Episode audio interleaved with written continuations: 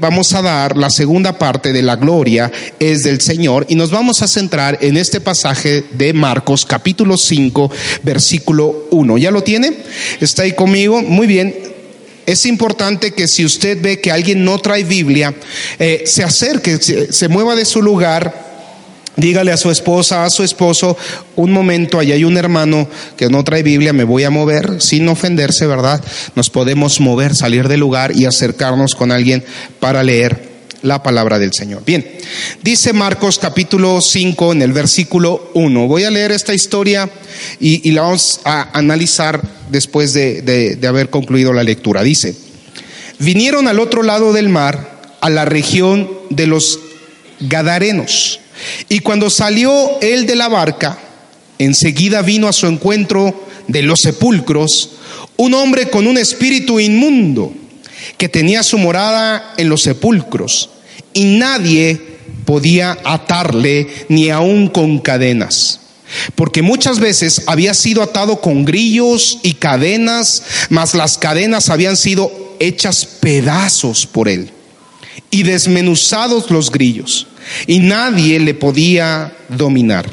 Y siempre, de día y de noche, andaba dando voces en los montes y en los sepulcros e hiriéndose con piedras.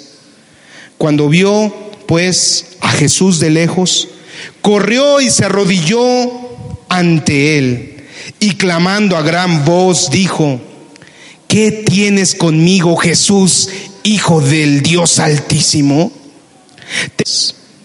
Y respondió diciendo, Legión me llamo porque somos muchos. Y le rogaba mucho que no los enviase fuera de aquella región. Estaba allí cerca del monte un gran hato de cerdos paciendo, y le rogaron todos los demonios, diciendo, envíanos a los cerdos para que entremos en ellos. Y luego Jesús les dio permiso, y saliendo aquellos espíritus inmundos, entraron en los cerdos, los cuales eran como dos mil, y el hato se precipitó en el mar por un despeñadero, y en el mar se ahogaron. Y los que apacentaban los cerdos huyeron y dieron aviso en la ciudad y en los campos, y salieron a ver qué era aquello que había sucedido.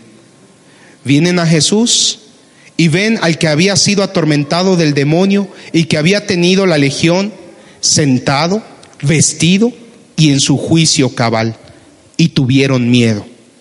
Y les contaron los que lo habían visto, cómo le había acontecido al que había tenido al demonio y lo de los cerdos. Y comenzaron a rogarle que se fuera de sus contornos. Al entrar él en la barca, el que había estado endemoniado le rogaba que le dejase estar con él.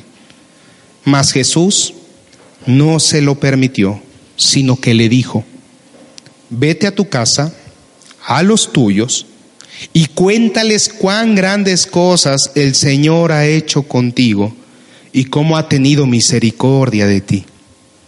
Y se fue y comenzó a publicar en Decápolis cuán grandes cosas había hecho Jesús con él y todos se maravillaban. Muy bien, esta es la historia del famoso endemoniado Gadareno. De hecho, así, si usted ve su Biblia, el título de, de esta porción, de esta escritura, dice el endemoniado Gadareno. Y vamos a contextualizar dos cosas. La primera, la historia. ¿En qué momento de la vida de Jesús está ocurriendo esto? Unos momentos antes, antes de estar cruzando el, el mar, justamente el Señor había tenido la experiencia con sus discípulos de callar la tormenta, de callar los vientos. Usted recuerda sus pasajes donde sus discípulos despiertan a Jesús diciéndole, no tienes cuidado de nosotros que perecemos y el Señor, a ver, ya cálmense, ¿no? A ver, viento, cállate, mar, tranquilízate. Y todos los discípulos se quedaron asombrados de eso. Dios había tenido y había demostrado su poder sobre lo natural. Bajan de la barca y ahora viene un endemoniado que no estaba poseído por un demonio, dice que estaba poseído por una legión. eh, usted recuerda dónde está escrito este, eh, este evangelio, en qué contexto eh, la legión para el escriba en ese momento eran muchos. Cuando el imperio romano crecía, ellos tenían sus batallones y les llamaban la legión. ¿Recuerda usted? Entonces para ellos era familiar que una legión era un número grande de soldados. Entonces, este no era un demonio, eran muchos demonios que habían recaído en la vida de este hombre. Y Jesús ahora estaba por demostrar que no solo tenía poder sobre lo natural, sino que iba a tener poder sobre lo sobrenatural, lo espiritual. Y en ese contexto está, y quiero que se quede ahí porque sus discípulos están viendo esto. El pueblo que lo sigue está conociendo la historia de Jesús. Ahora, ¿quién o quiénes eran los gadarenos? ¿De dónde nace este pueblo? Cuando las tribus, y hay que remontarnos al Antiguo Testamento, cuando el pueblo de Israel sale de Egipto, que va rumbo a la tierra prometida, justo antes de entrar a la batalla, las tribus de Gad, de Rubén y de Manasés no quieren ir a la batalla. Ellos ven que antes del río Jordán, la tierra está buena. Ellos eran ganaderos y dijeron, nosotros nos quedamos aquí, ustedes vayan a pelear con los gigantes. Nosotros esta tierra está buena para lo que hacemos. Ellos no quisieron y se quedaron al oriente del río. No quisieron ir a pelear. De hecho, se apartan del propósito de Dios.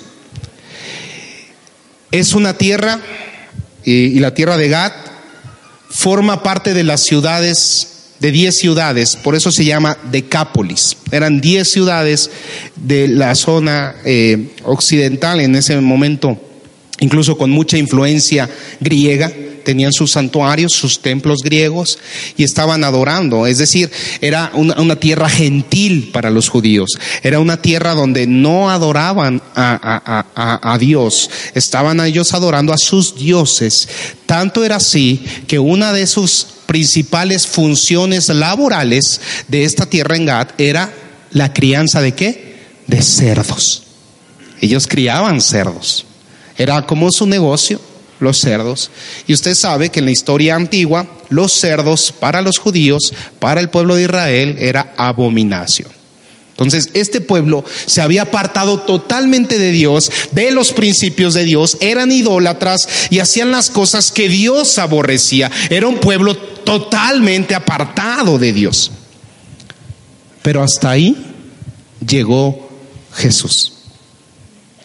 Porque la salvación es está al alcance de todos. Dios no hace excepción de personas. Amén. Así que dile al de al lado, tienes oportunidad. tienes oportunidad, aunque te sientas apartado, todos tenemos oportunidad delante del Señor. Bueno, los que ya son salvos, pues ya, ya la hicieron. Los que son nuevos nos visitan por primera vez. Usted ha llegado aquí, lo han invitado, no, no fue la persona, fue Dios el que te está hablando hoy, te dice, he cruzado el río para buscarte, he cruzado ese lugar, ese, esos años, te he estado buscando y hoy te estoy encontrando. Y entonces, ya vimos un poco el contexto histórico, ya vimos el contexto también geográfico, y entonces viene Jesús y dice la palabra que se le aparece un hombre que tenía un espíritu inmundo. Ya dijimos, no era uno, eran varios. ¿Cuál era la condición de este hombre? Era un hombre que no podía ser tratado de manera normal. La gente le oía. Él habitaba apartado de todos en un monte y dice la palabra que entre los sepulcros. ¿Qué sería un sepulcro en nuestros días? Como un panteón. Es el lugar donde habitan los muertos. ¿Usted se iría a vivir al panteón? ni que fuera panteonero, ¿eh? eso sí. Pero eh, ¿será un lugar agradable para vivir? ¿Y sabe dónde usted y yo vivíamos antes de conocer de Cristo? Se va a quedar así. vivíamos entre los muertos. La condición del Gadareno no es tan lejana a la condición que nosotros teníamos. Eh, pastor, perdóname, pero yo no estoy tan loco como él. No, no, no, no estaba tan loco como él. No rompía cadenas y grilletes y andaba pegando de gritos por todas partes. No, no, no, yo no vivía solo. Yo igual y me juntaba con los muertos, pero no hacía eso. Ahora, ¿por qué digo que vivíamos entre los muertos?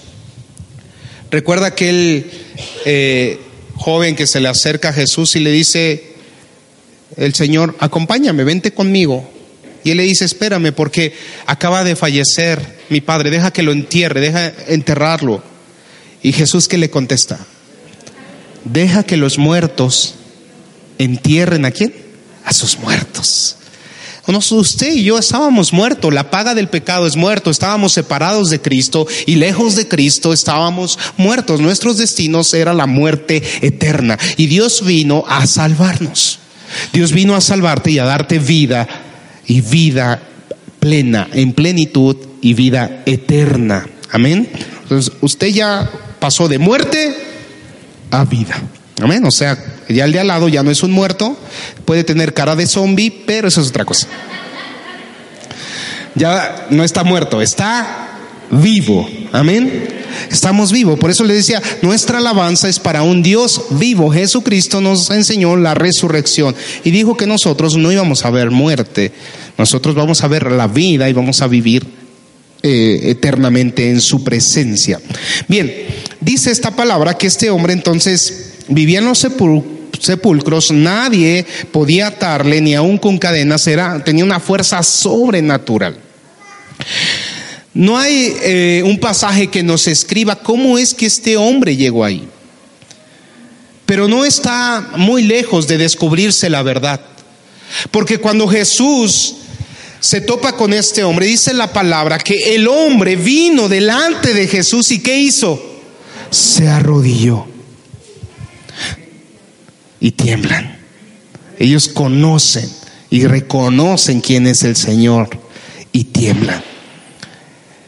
El hombre en su estado se arrodilla delante de Jesús.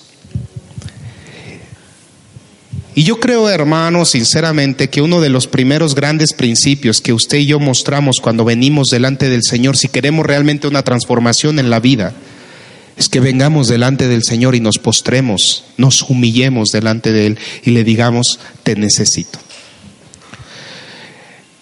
El orgulloso, el soberbio, el que piensa que no necesita a Dios, dice la misma escritura que lo, Dios lo tiene lejos, al orgulloso, al altivo de corazón, mas al humilde, al que se humilla delante de Él, al que reconoce que le necesita, dice la palabra que Dios lo tiene cerca. Se arrodilla y el Señor le, le, pregunta, ¿cómo te llamas? Y le dice, Legión, porque no soy uno, somos muchos. Y entonces el Señor Jesús le reprende. Ellos le ruegan que no los regrese al abismo, sino que los deje en esa región, que no los saque de esa región. ¿Por qué cree que los demonios no se querían ir de esa región? Es muy sencillo.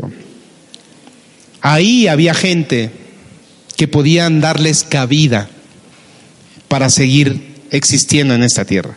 Ahí había un lugar donde había gente idólatra, pecadora, donde había gente lejos o habitando lejos del Señor, donde ellos podían establecerse fácilmente. Dijo, por favor, no nos saques de, este, de esta región. Aquí, aquí es un paraíso. Es como cuando usted va al restaurante y hay buffet. Dice, aquí puedo comer de todo. No nos saques de la región, le ruegan. Eh, y entonces, hermano, ahí está Jesús y les dice, bueno, les voy a otorgar. Y ellos dicen, pues por lo menos en los cerdos. Y ahí va el Señor y les da permiso de habitar en los cerdos. La gente, imagínese, el, eh, la gente rodeando, viendo a Jesús como este hombre que nadie controlaba, este hombre que nadie, que incluso las cadenas la rompía, los grilletes los hacía pedazos, ahora estaba ahí teniendo una conversación con el maestro. Y no solo eso, sino que vieron cómo los demás, los demonios van, posan en los cerdos y los cerdos no soportan esa presencia y se avientan del peñasco los cerdos al mar y se ahogan todos. Dos mil cerdos, dice la palabra, ¿no? Que estaban ahí. Se echaron al mar. ¿Cómo estaba toda la gente ahí alrededor? aterrada. No, si aquí eh, un día que se nos endemonió uno en el comedor, ya nadie quiere comer ahí. ¿eh? broma, broma, pero la gente a veces esas cosas sobrenaturales, y nos ha pasado, y yo le he contado historias sin asustar a nadie, ¿eh? y menos a los niños, a los jóvenes, pero es real el mundo sobrenatural, espiritual, es real más real de lo que a veces pensamos o creemos. Nosotros eh, en el nombre de Jesús sabemos la autoridad que tenemos y en eso nos movemos. Pero usted debe saber que eso es real. Por eso cuando la gente se convierte a Cristo, una de las primeras cosas que le enseñamos es, ya no abras puertas espirituales. Deja de cuidar cerdos. Hay que quitar todo aquello en lo que participaste si fuiste con un espiritista, si, si, si, fuiste con uno que te leyera las cartas, que, que te hizo que el amuleto, que el ojo de buey atado con el calzón rojo de tu mujer, de esas cosas, todo eso hay que desecharlo de su vida. ¿no? Eh, claro, algunos dirían es que sí me funcionó, claro, el, el diablo, que es el príncipe de este mundo, tiene cierta potestad. Estos demonios pudieron invadir el cuerpo de la persona. Pero hay que deshacerse de esas cosas. Hay que desechar eso. Porque Dios lo desprecia, Dios no le agrada. Que nosotros busquemos otros caminos al Padre, otros caminos a la bendición, cuando sabemos de dónde proviene lo bueno y quién es el creador de todo, es Dios. Entonces, ¿para qué andamos buscando? Y a la luz de la palabra son cosas que Dios abomina, que Dios quiere que quememos y, nos deshagamos de esas cosas. Entonces, por favor, si usted todavía tiene algo en la casa, que en su casa, eh, una imagen, un santo ahí, ¿no? Hay santos que los, los eh, ponían en, en, en, listones de colores o las velas de distintos colores y que ponían, hermano, deshágase de todo eso. Deshágase, porque si no, pues la, realidad es que las vidas no prosperan y el Señor no lo saca de la misma situación porque todavía hay cosas que usted lo tiene atado al pasado y Dios, Dios no puede morar ahí, hermano. Es un caballero el Señor y ahorita le voy a enseñar esa parte. Pero bueno, ahí está. Y, nadie nos dice, y quiero retomar la idea, cómo llegó este hombre a esta condición, pero no es difícil de, de, poder sacar una conclusión, tal vez llegó ahí, por toda la cultura que se movía, por cómo él había crecido. Y entonces él fue abriendo puertas y los demonios fueron entrando a su vida y le poseyeron. Es, es muy sencillo.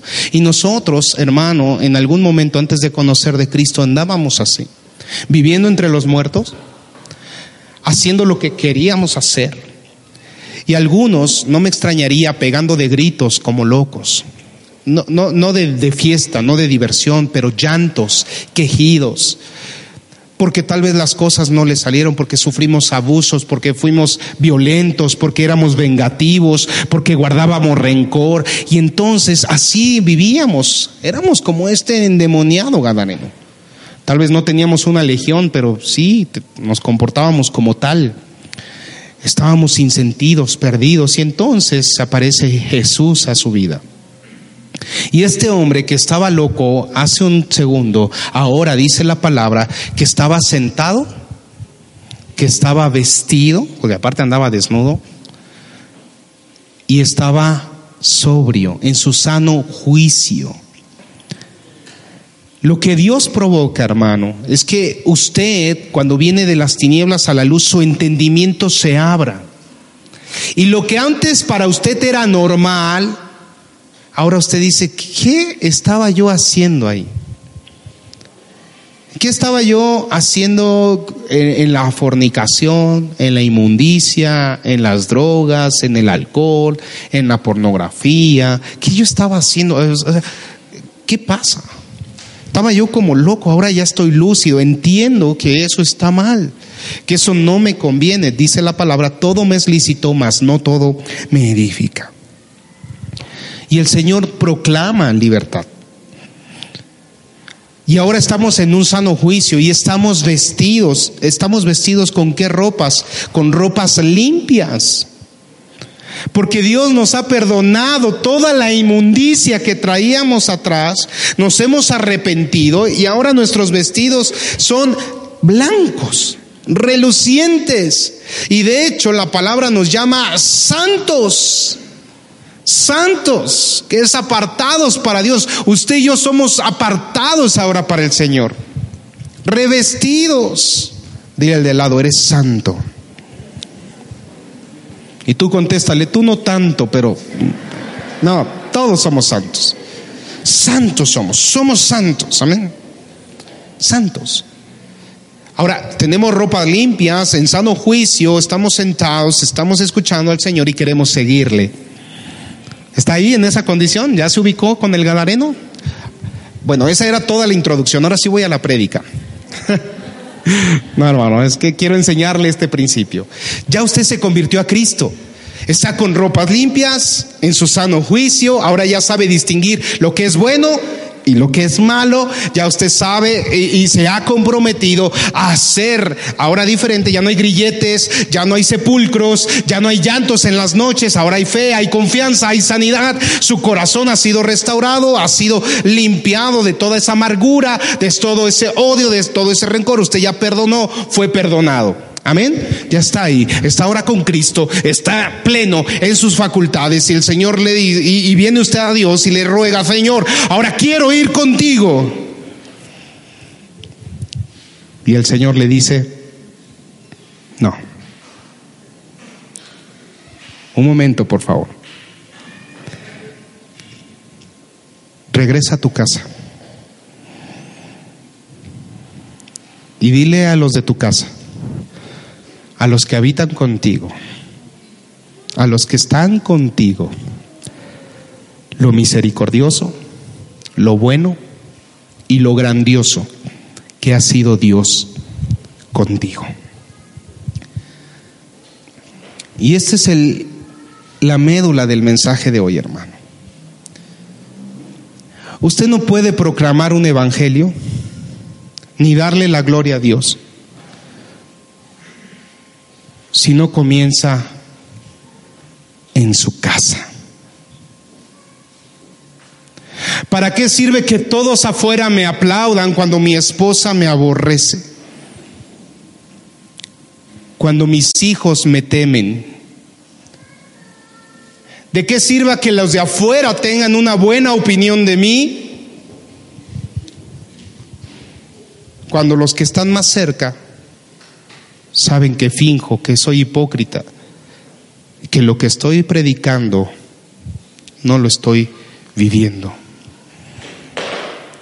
Entonces sería un loco, un hipócrita y mentiroso. El primer lugar donde le voy a dar la gloria a Dios, y quiero que lo escuchen muy bien, el primer lugar donde usted le tiene que dar la gloria a Dios es en su casa. Tal vez usted quiera irse de misionero y quiera levantar iglesia y quiera alcanzar gente y multitudes y ayudar a, a, los niños pobres, necesitados y las almas desamparadas que andan por ahí perdidas. Pero el Señor dice, sí, está bien, qué buen sueño, qué buen anhelo, está padrísimo. Pero comienza primero en tu casa. Y ahorita todos se pusieron nerviosos, tan tensos.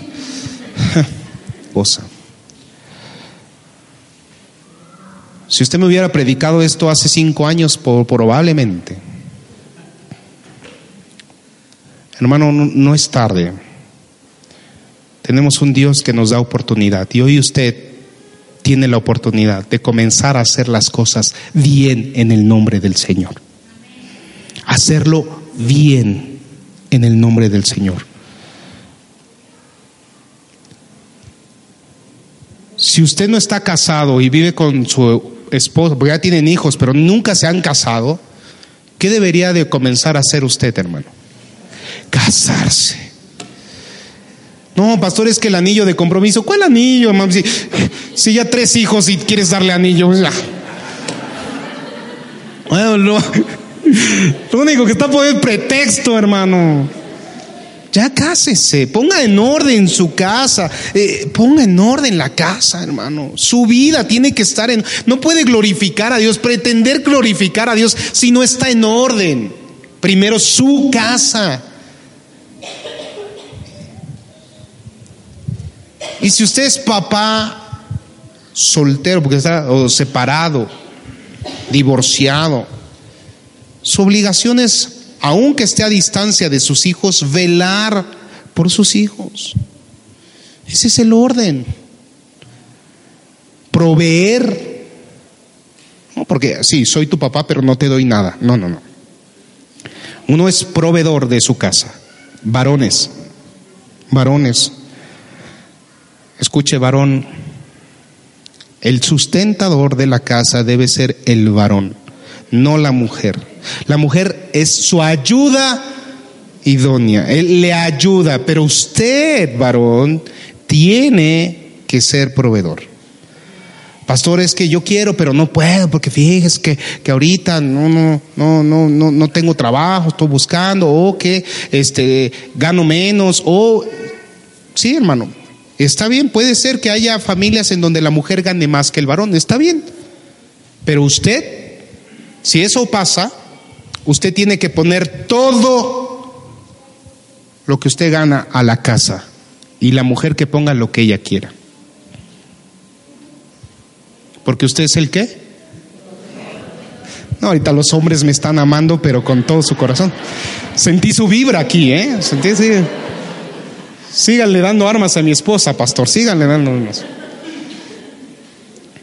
Porque es el varón. Es el varón el proveedor. Si la mujer ayuda, qué bueno, y gloria a Dios. Y va a haber tal vez momentos desérticos para el varón. Y está la ayuda, la ayuda, pero no es la que va a tener la obligación por siempre. Te estoy ayudando porque somos una sola carne. Esta casa es nuestra, yo te ayudo, pero la responsabilidad de quién es? Del varón. Y esfuércese, mi hermano. Si por las circunstancias no tiene trabajo, pues póngase a vender gelatinas en la esquina. Haga algo. Que su esposa vea que usted tiene la intención de cumplir los principios de Dios, los mandatos de Dios, hacer las cosas que le correspondan. Porque la gloria es para Dios y la primero la tenemos que hacer en dónde? En casa.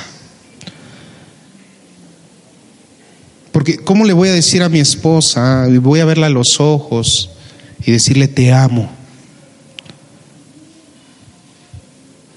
Cuando mis acciones no la cuido, no la procuro, no la proveo. Respire, varón.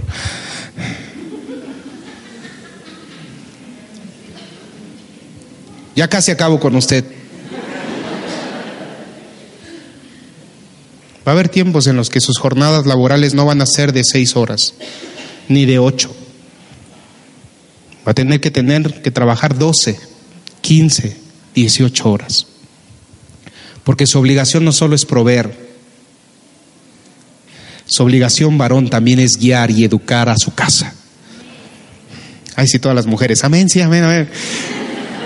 Los hombres todos calladitos. Y a lo que me refiero es que el que tiene que orar con sus hijos cuando llega a su casa, ¿quién es? Si las mujeres están bien listas, el varón, el varón. ¿Quién es el sacerdote de la casa? Entonces yo, vamos a orar. Es tiempo de orar, hijos. ¿Quién, le va, quién va a guiar a su mujer? El varón. Hoy vamos a ir por este camino, hoy vamos a orar, hoy, hoy vamos a aprender, hoy vamos a la iglesia. ¿Quién se tiene que levantar primero el día domingo para venir a la iglesia? El varón. Porque la gloria se la vamos a dar al Señor, pero comencemos en donde? En casa. Entonces el varón tiene que ir y órale, vamos, levántense, vamos, anímense, vamos a la iglesia. El Señor es nuestro pastor. Él va a suplir todo lo que nos hace falta. Y órale. Pero no. Tristemente es la mujer de que órale, gordo, apúrate, que voy a llegar tarde a la iglesia, ándale, así que. Y está el hombre, ay, no me gustan las alabanzas, hay que llegar a la prédica nada más. nadie me ha contado nada, nadie me ha contado nada. Pero es el varón, hermano, el que pone la pauta, el que tiene que, que, mostrar de verdad dedicación. Yo le digo a algunos hombres, ¿cómo le estás exigiendo a tus hijos esfuerzo si tú no te esfuerzas? ¿Cómo le, le, pides a tus hijos disciplina cuando tú no eres disciplinado? ¿Cómo le pides a tus hijos que, que, no mientan cuando tú sigues mintiendo, que no digan groserías cuando tú sigues insultando? ¿Cómo le pides a tus hijos tratar bien a los demás a Dios? Varones, no podemos darle la gloria al Señor pasivamente. Usted tiene que ser varón valiente y esforzado. Eso ya, ya sonó un varón ahí. Porque lo pellizcó Diana. Bromeando, estoy bromeando. Amén, hermano, siéntase. Yo sé que hay días que uno no tiene ánimo de nada, pero el último que tiene que tirar la toalla en casa es usted y soy yo. Todos pueden desanimarse y, y flaquear, pero usted, varón, tiene que fortalecerse en el Señor. Ser cabeza de su casa. Amén. Ya. Mujeres. Ya, ya el hombre ya ya se fue, pasas.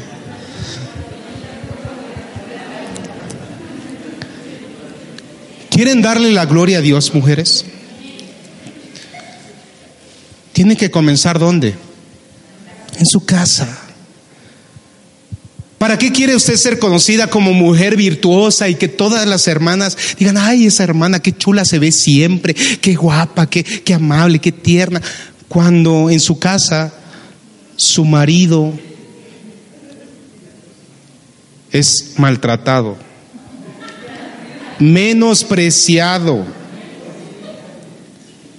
no es, y, cuando digo menospreciado y maltratado es porque no le respetan. ¿Y sabe cómo me doy cuenta cuando una mujer no respeta a su marido? Es porque no tiene y no cuida sus palabras hacia él. No cuida sus palabras hacia él.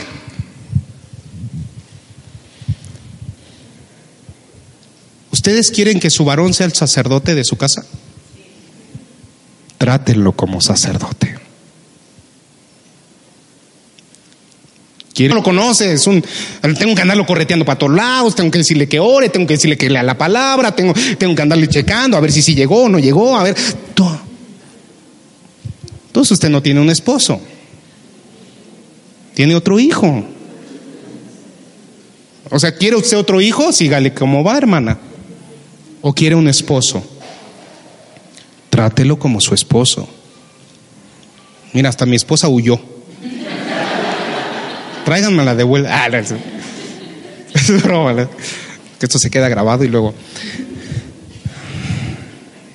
Trátelo como su esposo, como varón, como sacerdote. Cuide sus palabras. Y tal vez usted no sea gritona, porque hay mujeres que son gritonas, aparte levantan la voz. Es una falta de respeto. Pero no solo el levantar la voz, sino lo que le digo con las palabras. Mujer, cuide, dice la, la palabra, la escritura, la mujer sabia, ¿qué hace? Edifica su casa. Se sabe el principio, pero practiquémoslo. Yo sé que le da coraje cómo la tratan a veces y cómo eh, actúan alrededor de usted, pero hermana, no se desquite ahí traiga su toda, toda su frustración delante del Señor, traiga su carga delante de Dios, traiga a su marido, arrastras a la iglesia. Pero usted sea virtuosa. No dice la palabra que por el testimonio de ella sus maridos alcanzarán salvación. Si usted todavía su marido no está aquí en la iglesia, hermana, dé un buen testimonio y él llegará a los pies de Cristo adorándole. ¿Y sabe por qué? Porque dijeron, nadie podía cambiar a mi mujer. ¿Qué le hicieron acá? Así va a llegar su marido admirando esta iglesia. Porque va a ver el testimonio de usted de que usted es respetuosa, es afable, es amable, es piadosa, es misericordiosa. ¿Cuántos varones quieren una mujer así? Amén, amén, amén. No son peleoneras, no son altivas. No están ahí a ver quién tiene más poder en la casa, quién no se equivoca. No, no, no, no, no, no son competitivas, no están queriéndole quitar el lugar al marido, respetan y honran el lugar de su esposo y dicen, es, tú eres el que tomas la decisión, tú decides, voy a hacer lo que tú digas. ¿Cuántas mujeres pueden decir amén? Hoy sí no escuché ningún amén, mujeres, ¿eh? Que la mujer le pueda decir a su marido, mira, yo no estoy de acuerdo con eso, pero vamos a hacer lo que tú digas. Hay mujeres, hay mujeres. Dígame amén, mujer, amén. Aunque vaya en contra de lo que usted piensa y siente, usted va a sujetarse a su marido. Ese es sujetarse a su marido. ¿Se puede expresar su opinión? Claro. Amor, no estoy de acuerdo, no pienso que eso, esté correcto, eh, gordito, pachoncito, como le digas. Se, me hace una locura y una bestialidad lo que estás pensando, pero voy a hacer lo que tú digas. ¡Wow! ¿Cómo se va a sentir el hombre? Tengo el poder. ¿no? Más que He-Man con la espada de Grace, ¿no? tengo el poder. Claro, le va a dar hasta autoestima a su marido, que ahí anda todo pachurrado. ¿Cómo ves, vieja? No, no, pues no. No, hermano. Y mucho tiene culpa la mujer. Hasta en el mundo hay muchas frases que dicen que detrás de un hombre hay una gran mujer. Y yo lo creo, de verdad, ¿eh? Pero yo creo que bíblicamente es una mujer virtuosa, sabia, no que mangonea a su marido, no que hace que el marido haga sus deseos, no, sino es aquella mujer que es capaz de entender qué es lo mejor para su familia, inclusive para su marido, antes de ella. Porque si su marido está bien, escuche bien mujer, si su esposo está bien, toda la casa va a estar bien.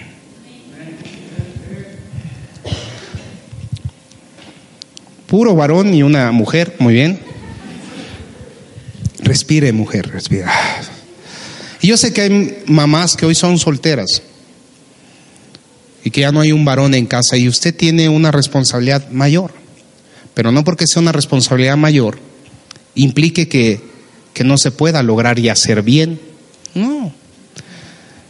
Usted Dios le ha dotado de la capacidad y hablo generalmente, para decirle, no está sola. El Señor cubre toda la necesidad que tengamos, todo lo que nos hace falta. Tampoco tiene que salir a buscar marido, no, no tengo que buscar marido para que cuide a mis cinco hijos, no, hermano.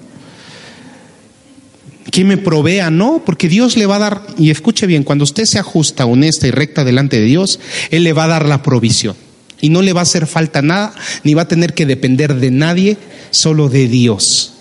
Estoy hablando a las mamás que son solteras. Lo único que tiene que hacer es guardarse. Dice la palabra del apóstol Pablo, le decía a las mujeres y madres solteras que no anduvieran de casa en casa de chismosas, que se guardaran para el Señor y que tuvieran cuidado de sus hijos, que los educaran bajo los principios de Dios y con un buen testimonio guardando su vida ejemplarmente para el Señor. ¿Cuál es la principal labor que tiene la mamá que es separada? Sus hijos, si tiene hijos.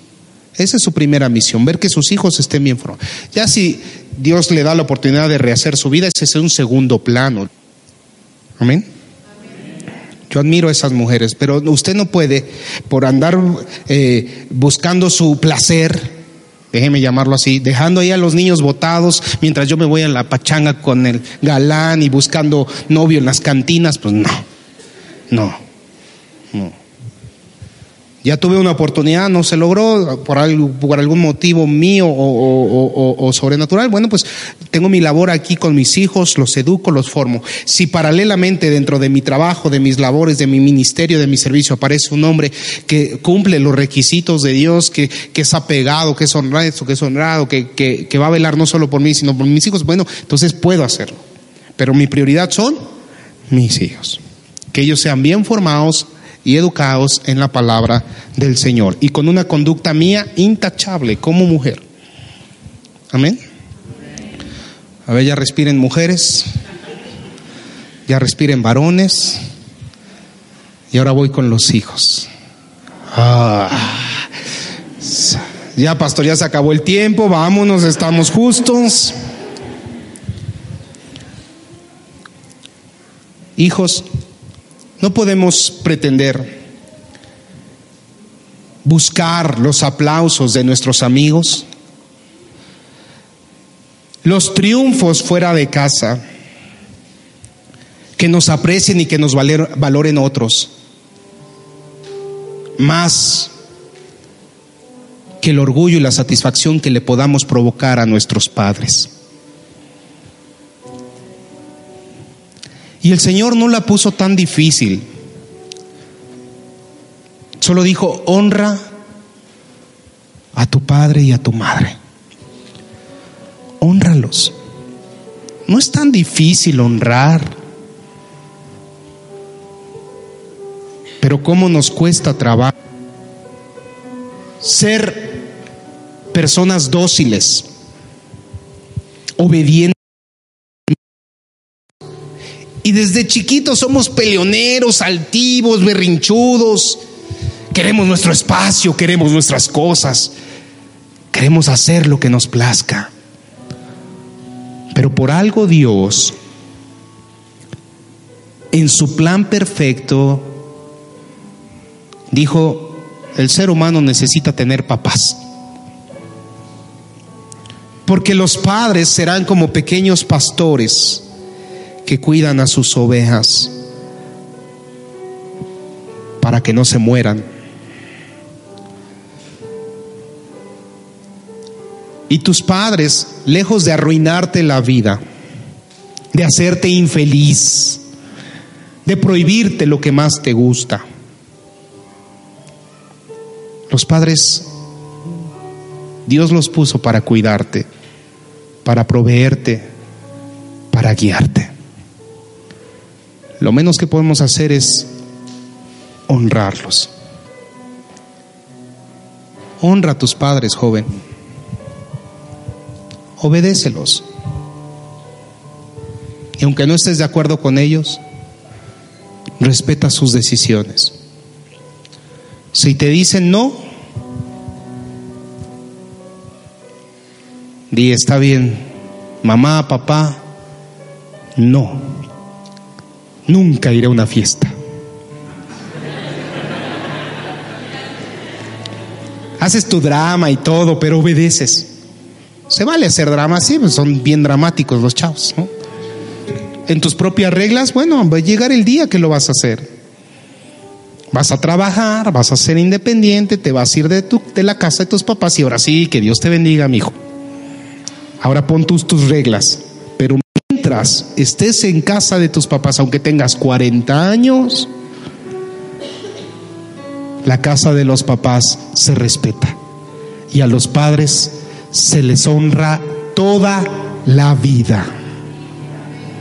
Aunque estén viejos, tú ya casado con hijos, a tu papá se le sigue honrando, a tu mamá se le sigue honrando, se le sigue tratando con respeto se le sigue viendo como autoridad. Yo le he enseñado, mire, una de las cosas que más trabajo me costó al principio de este ministerio fue la relación con mis papás. Porque aquí en la iglesia yo soy su pastor, el pastor de mis papás. Pero fuera de la iglesia, ellos son mis papás. Y tengo que honrarlos, escucharlos, amarlos y obedecerlos. Aunque ya no viva con ellos, aunque ya no dependa de ellos, son mis papás. Y el Señor me dice, honra a tu padre y a tu madre, y todo lo que hagas te irá bien. Es para que te vaya bien. Por eso lo que hacemos con nuestros padres, Dios lo bendice y lo hace más grande. Y ayer yo platicaba con los jóvenes independientes, que por cierto a las 5 de la tarde en la reunión los sábados, y les decía, ¿ustedes creen que si yo no fuera un hijo que honra a sus padres, mis papás se congregarían aquí? ¿Me dejarían ser el pastor? ¿Me, me aceptarían como pastor ellos? Me aceptan como su pastor porque los he honrado. Y lo que te estoy enseñando hermano, es eso. Honra a tus padres. Ayer tuve una oportunidad maravillosa, los que estuvieron conmigo aquí, los varones, anoche. Tuve la oportunidad de darle honra a mi papá delante de ustedes. Yo no quiero esperarme el día que mi papá o mi mamá estén en el, en el, eh, decir en el cofre, qué malo soy, ¿verdad?